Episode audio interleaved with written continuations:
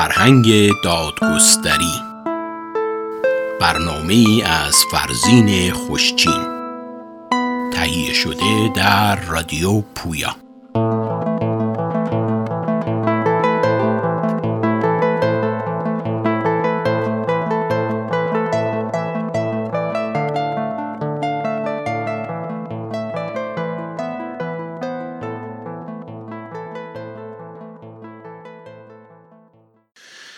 جهانبینی مولانا جلال الدین محمد بلخی گفتار هشتم بخش یکم آنیمیسم و فراروی آن به هیروزویسم درود بر همکاران و شنوندگان گران رادیو پویا. پدیداری و رشد اندیشه دینی نزد آدمیان نخستین و گسترش و تکامل آن در مراحل گوناگون ساختار اقتصادی اجتماعی مردمان سرزمین های سرتاسر گیتی به ما نشون میده که هر اندازه جامعه از پیشرفت دانش و فناوری بیشتری برخوردار شده به همون اندازه و بیشتر نیز از اندیشه دینی ساده و نخستین به دستگاه اندیشه پیچیده تر دین ورزانه دست یافته و دقیقا برعکس از پولیتئیسم پیچیده اما منطقی تر تضاد میان خدایان پدیده های گوناگون به مونیسم ساده تر و پرتناقض بدی و نیکی آفرینش و سوزان در در جهنم و غیره در دست یک آفریدگار روند تکامل اندیشه دین ورزانه پیموده شده.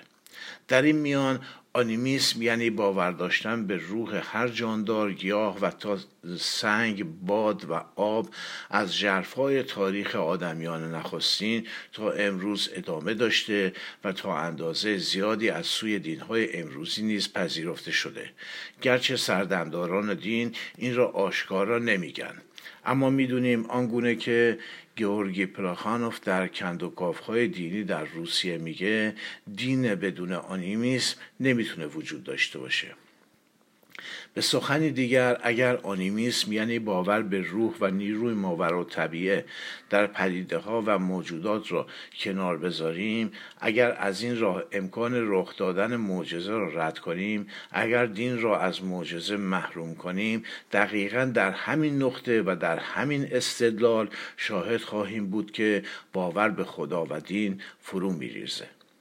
با این همه دینورزان امروزی همچنان باور به آنیمیسم را آشکارا و یا پنهانی قبول دارند و این را بدون اشاره به سابقه تاریخی اون تبلیغ هم می‌کنند. گذشته از اینکه هر پدیده و یا موجودی در این دستگاه اندیشه دارای روح ویژه خودش هست داشتن شعور و توانایی سخن گفتن ذرات هستی همواره یکی از پرسش های کنکاش برانگیز بوده. برخی از فیلسوفان یونان و روم فکر می‌کردن ماده جانداره چون همیشه در حرکته. ارسطو گفته که تالس فکر می‌کرد چون آهنربا دارای خاصیت مغناطیسیه موجودی زنده است. برخی از فیلسوفان یونان آب برخی دیگر هوا برخی هم آتش را عنصر اصلی جهان و بنابراین نیارای نیروی حیات هم به شمار می آوردند اما قرنها طول کشید تا پرداخت فلسفی باور به حیات ماده در قرن هفدهم با نام هیروزویسم مطرح شد. بر اساس این دیدگاه همه مواد جهان هستی جاندار بوده و دارای احساس هستند. ویلدوران در کتاب لذات فلسفه به برخی از نظرات اسپینوزا اشاره کرده و نوشته که او عقیده داشت سنگ ها فکر می‌کنند و همه اجسام طبیعت جان دارند و قائل بود که همه اشیا هر گرچه در درجات مختلفند سرشار از زندگی هم هستند. در ایران هم شهاب الدین سهروردی و دیگران با تقلید و الهام از فیلسوفان یونانی تاماتی بافتند به نام حکمت الاشراق که توجیهات خودشون را در سوره های قرآن پیدا کردند. بدین فلسفه درست کردن به نام فلسفه اسلامی که دارای تصویرهای ماریخولیایی است و آشکارا تصویرهای از اسپریچوالیسم را نشون می‌دادند. و این نمی‌تونه باشه زیرا همه مباحثشون بر پنداشت های پوچی گذاشته شده که پیشفرز همه چیزش آنیمیسمه. در اروپا گذشته از برخی از فیلسوفان یونان باستان هم برخی از اندیشمندان در صده های میانه و هم پس از آن دوران تا لایبنیس و اسپینوزا همه ذرات هستی را زنده و دارای روح به شمار می آوردن.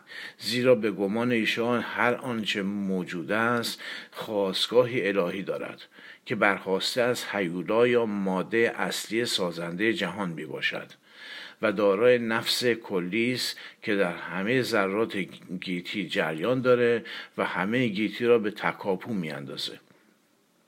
در میان آخوندها هم کمابیش کسانی مثل ملا صدرا صدر متعلهین شیخ مفید شیخ توسی و دیگران با تکیه بر سوره های تسبیح سجده اسرا و دیگر سوره ها به وجود ادراک عقل و نطق در درخت و سنگ و همه اجسام باور داشتند و تبلیغ هم می‌کردند. اما معتزله پیروان واصل ابن عطا در سالهای پایانی صده نخست و سالهای آغازین صده دوم هجری آیات و روایات را به تمثیلهای شاعرانه تشبیه کرده و معتقد به فقدان شعور و آگاهی در گیاهان و سنگها شده بودند.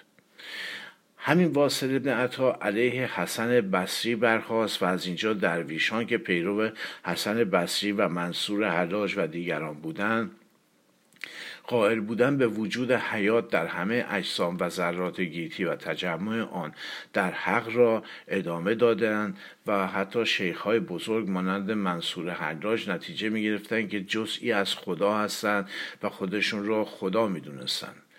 عارفان یعنی صوفیان و درویشان جاندار و باشور بودن همه موجودات را افسون بر آیات قرآن و احادیث با مکاشفه و شهود خودشون تایید می‌کردند علامه تبا تبایی با استناد به سوره های قرآن از جمله آیه 11 سوره اسرا میگه دلیلی بر اینکه غیر انسان و حیوان و مدک و جن از اشیاء دیگر فاقد شعور و اراده باشند وجود نداره. در اینجا ابتدا باید اثبات بشه که موجوداتی به نام جن و فرشته وجود دارن و سخن قرآن درسته. سپس چون این موجوداتی فرض و دیده نشدنی را بتوان دارای شعور و توانایی سخن گفتن هم فرض نمود. تازه پس از این باید اثبات بشه که سنگ، خاک، گچ، آب، درخت می‌تونن حرف بزنن یعنی دارای شعور و قوه ادراک هستن احساس می‌کنن و فکر هم می‌کنن. سخن را کوتاه می‌کنیم. اگر مناظره های ایدولوژیک در تلویزیون جمهوری اسلامی ادامه پیدا می کردن و اگر باورمندان ماتریالیسم غیر از تودهی ها به اون مناظره ها راه پیدا می کردن می شد پنبه اسلام را در همان سالهای اول انقلاب بزنیم و رژیم جنایتکار اسلامی را از پایه های تئوریکشان محروم کنیم.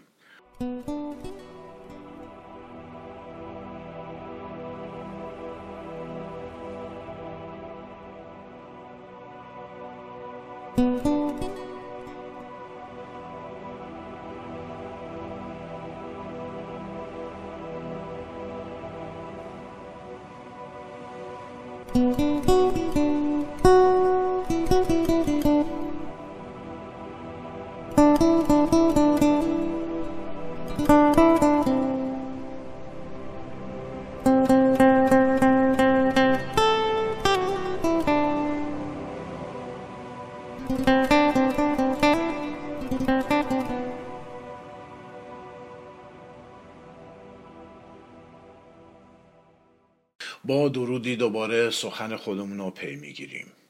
بخش دوم آنیمیسم و هیروزویسم در باور مولانا و اسلام. در صفحه 76 مصنوی معنوی بر اساس نسخه نینوت نیکلسون داستان جالبی را می‌خوانیم. موضوع بدین قراره که در ابتدای اسلام همه چیز به صورتی ساده برگزار می‌شد. اون روزا کنده درختی را وسط میدان گذارده و برای سخنرانی روی اون میستادن سپس که بر اوضاع مسلط شدن منبر ساختند و رسول خدا دیگه بر بالای اون کنده یا ستون نمیستاد از همین روی آه و ناله اون ستون بر هوا خواست و بدین سبب اون را ستون حنانه یا نالان نام گذاردند. استون حنانه از هجر رسول ناله می‌زد همچو ارباب عقول اینجاست که باید گفت جل الخالق کنده درختی که شاخ و برگش رو زدن اونو از نزدیک ریشه بریدن و پوستش رو هم کندن و اونو در جای دیگه کاشتن. مدت هاست که باید دار فانی رو ودا گفته باشه. اما زنده است و حرف هم می‌زنه. اونم به عربی فسیح. نکته بسیار جالب اینه که هم کنده درخت حرف می‌زد هم محمد رسول الله زبان چیزهای بیجان را هم می‌فهمید و با اونا گفتگو می‌کرد. اون وقت توی قرآن به دروغ نوشته شده که از پیامبر اسلام می‌خواستن معجزه بکنه. مثلا چشم آبی از زمین بجوشونه چند تا درخت سبز کنه تا بهش ایمان بیارن محمد هم همیشه پاسخ می‌داد بابا دست از معجزه و این حرفها بردارید. من معجزه ندارم و معجزه من همین قرآنه که خورده خورده از خودم صادر می‌کنم. البته دونستن زبونهای گوناگون درختهای خرما، کاج، چنار و غیره خیلی سخته. اما حرف زدن کنده درخت اونم به زبان عربی فسی بیشتر معجزه کنده درخت بود تا معجزه محمد. گفت پیغمبر چه خواهی ای ستون؟ گفت جانم از فراغت گشت خون. مسندت بودم از من تاختی بر سر منبر تو مسند ساختی. پیغمبر به زبان درختی به کنده درخت پاسخ میده. گفت خواهی که تو را نخلی کنند شرقی و غربی ز تو میوه چنند؟ تا اینجا گمان می‌کنیم اون کنده درخت از نخل بود که میوه می‌داد. اما پیامبر پیشنهاد دیگری هم داشت. یا در آن عالم حقت سروی کند تا تر و تازه بمانی تا ابد. و ستون حنانه چنین پاسخ داد.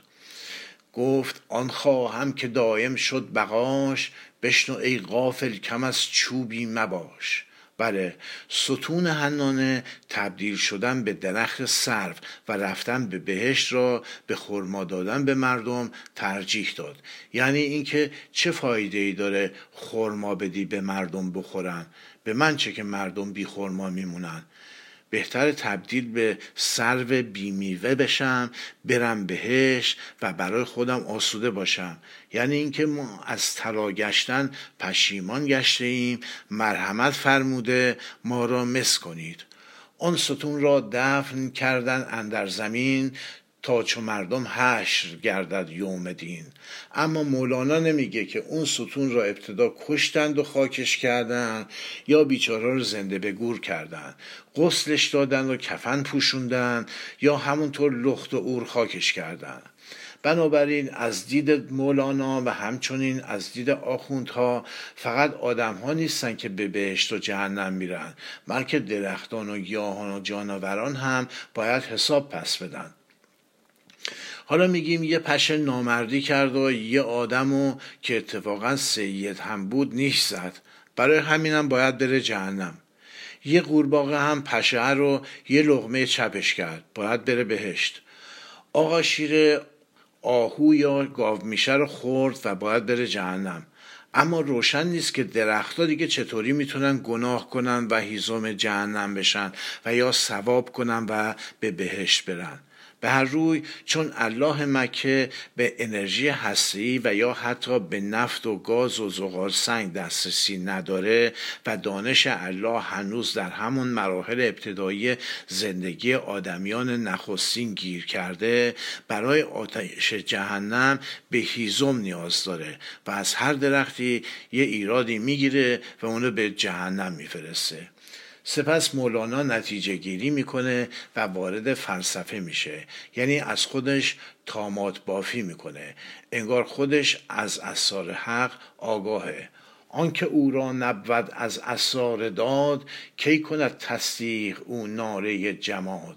گویداری نز دل بهر وفاق تا نگویندش که هست اهل نفاق.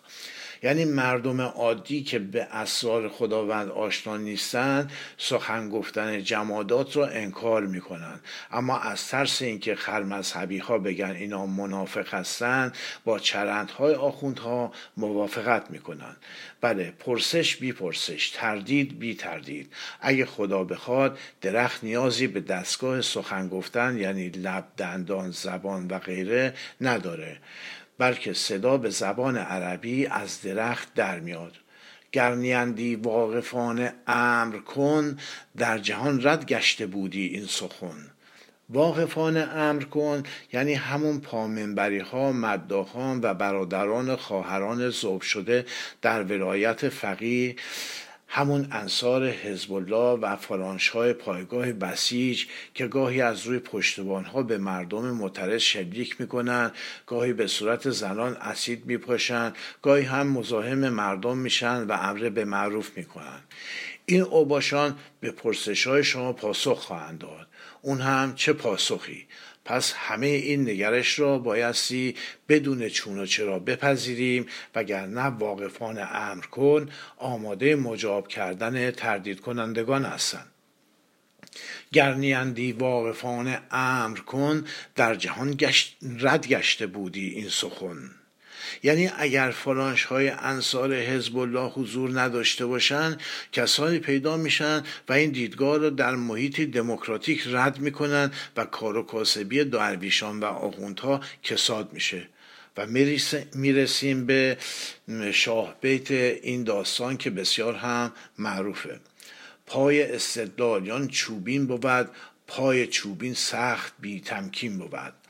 پای چوبین را مولانا برای کسانی در نظر می‌گیره که لنگ لنگان در جاده شناخت و معرفت در حرکت باشند.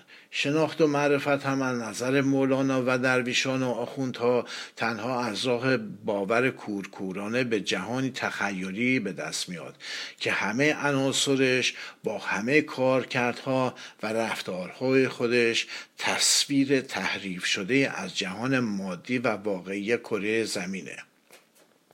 نه بهشت و جهنمی در کاره که بشه اثباتش کرد نه فرشته و جن و شیطانی هست که کسی با اونها دیداری داشته و تونسته باشه تجربه خودش رو به دیگران منتقل کنه.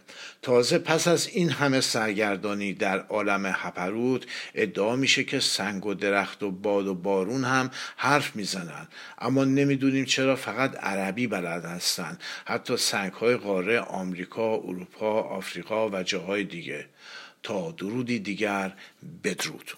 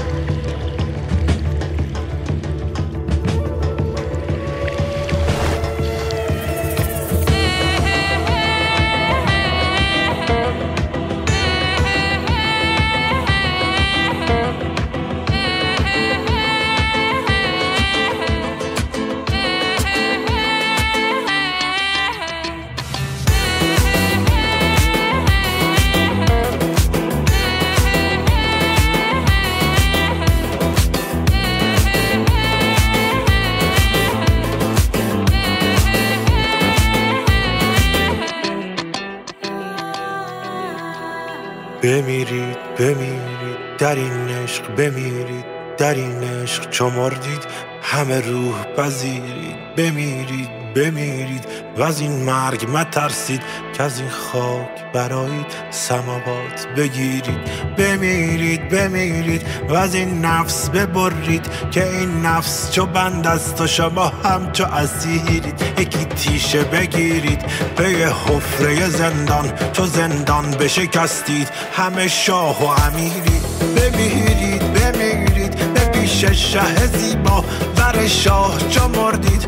همه شاه و شهیدید. بمیرید بمیرید. و از این ابر برایید چو این ابر برایید همه بد روانیرید بمیرید بمیرید. و از این مرگ مترسید که از خاک برایید سماوات بگیرید. بمیرید بمیرید. و از این نفس ببرید. که این نفس چو بند است و شما همچو اسیرید یکی